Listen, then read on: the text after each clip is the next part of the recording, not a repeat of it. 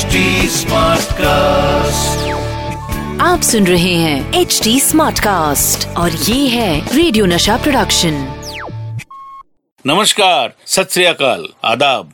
किशोर कुमार के मेमोरीज से रोशन इस शो क्रेजी फॉर किशोर में आपका वेलकम मैं हूँ आपका होस्ट एंड दोस्त अमित कुमार। ये है क्रेजी फॉर किशोर। यारो, आज मैं बात करूँगा बाबा और डैनी डेंजोंगप्पा की ज़िंदगी से जुड़े कुछ इंटरेस्टिंग इंसिडेंट्स के बारे में। इसी कड़ी में सबसे पहले हम बात करेंगे कि आखिर क्यों बाबा ने पहली मुलाकात में डैनी साहब को गाना गाने के लिए मोटिवेट किया। बाबा ने अपने फिल्मी कैरियर का पहला भजन गाने के बाद ऐसा क्या किया जो उनके इमेज के बिल्कुल ऑपोजिट था? और कैसा रहा डैनी डेंजोंगप्पा का बाबा के साथ डुएट गाने का एक्सपीरियंस दोस्तों हिंदी फ़िल्मों के जाने माने अभिनेता डैनी डेंजोंगप्पा बाबा के बचपन से ही बहुत बड़े फ़ैन थे। वो बाबा की कॉमिक टाइमिंग और सिंगिंग के दीवाने थे। एफ़ से एक्टिंग की ट्रेनिंग खत्म होने के बाद जब डैनी अपने एक फ़िल्म, अभी तो ज़िले में, काम कर रहे थे, उस दौरान उन्हें बाबा से मिलने का मौका मिला। बाबा इस फ़िल्म में उनके लिए गाना तू लाली है सवेरे वाली। याद आया? हाँ वो गाना रिकॉर्ड करने वाले थे। कंपोजर डुओ सपन जगमोहन इस फ़िल्म का म्यूज़िक कंपोज कर रहे थे। डैनी जो कि पहाड़ी इलाके से आए थे तो उनकी पर्सनालिटी को ध्यान में रखते हुए एक पहाड़ी फोक सॉन्ग को फ़िल्म में रखने का डिसाइड किया गया। जब डैनी बाबा से मिले तो पहले तो बाबा ने उनसे थोड़ी देर यहाँ वहाँ की बातें की और फिर अचानक डैनी से बोले why don't you sing few songs from your native land Danny बाबा के सामने पहले तो थोड़े नर्वस हुए। फिर बाद में उन्होंने बाबा को दो तीन गाने गाकर सुनाए।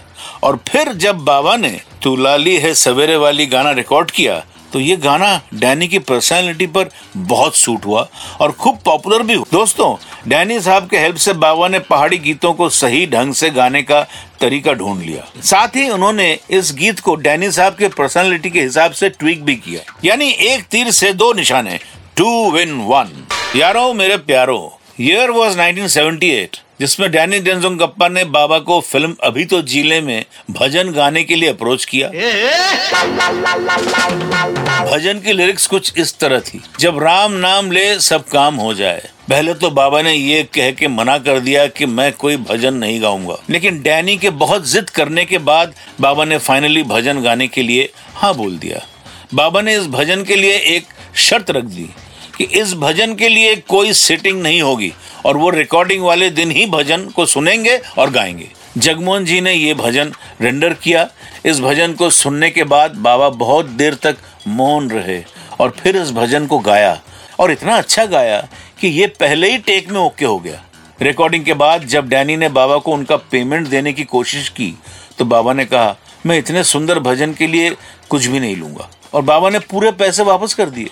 कैन यू इमेजिन तो ये थी बाबा की पर्सनालिटी की खूबसूरती। बाबा के हिसाब से कुछ चीज़ों की कोई कीमत नहीं होती। They benefit you in bigger ways but not monetarily दोस्तों, डैनी उन कुछ लकी लोगों में से एक हैं, जिन्हें बाबा के साथ गाना गाने का मौका मिला। महेश भट्ट की फ़िल्म, नया दौर के लिए पंचमदा म्यूज़िक कंपोज कर रहे थे। इस फ़िल्म का एक गाना, पानी के बदले पीकर शराब, ऋषि कपूर और डैनी पर पिक्चराइज किया जाना था। ऋषि कपूर का पार्ट बाबा गाने वाले थे और डैनी का पार्ट पंचमदा चाहते थे कि डैनी खुद गाए। इस गाने के सिटिंग के टाइम पर डैनी बाबा के साथ गाने के लिए एक्साइटेड भी थे और नर्वस भी थे। बाबा ने ना सिर्फ़ डैनी को काम डाउन किया, बल्कि गाना गाने के लिए टिप्स भी दिए, जिससे कि डैनी की सिंगिंग बेटर हो। रिकॉर्डिंग के दौरान डैनी इतने रिलैक्स थे कि ये गाना एक दो टेक में ही होके हो गया। और बाद में ये गाना बहुत पॉपुलर भी हुआ। भाई, बाबा अपने को सिंगर्स को हमेशा इनकरेज करते थे, चाहे वो कोई बड़ा सिंगर हो या नया। और रिकॉर्डिंग के टाइम तो माहौल ऐसा रखते थे कि डिफ़िकल्ट से डिफ़िकल्ट सॉन्ग आसानी से हो जाए। अभी मैं आपसे विदा लेता हूँ।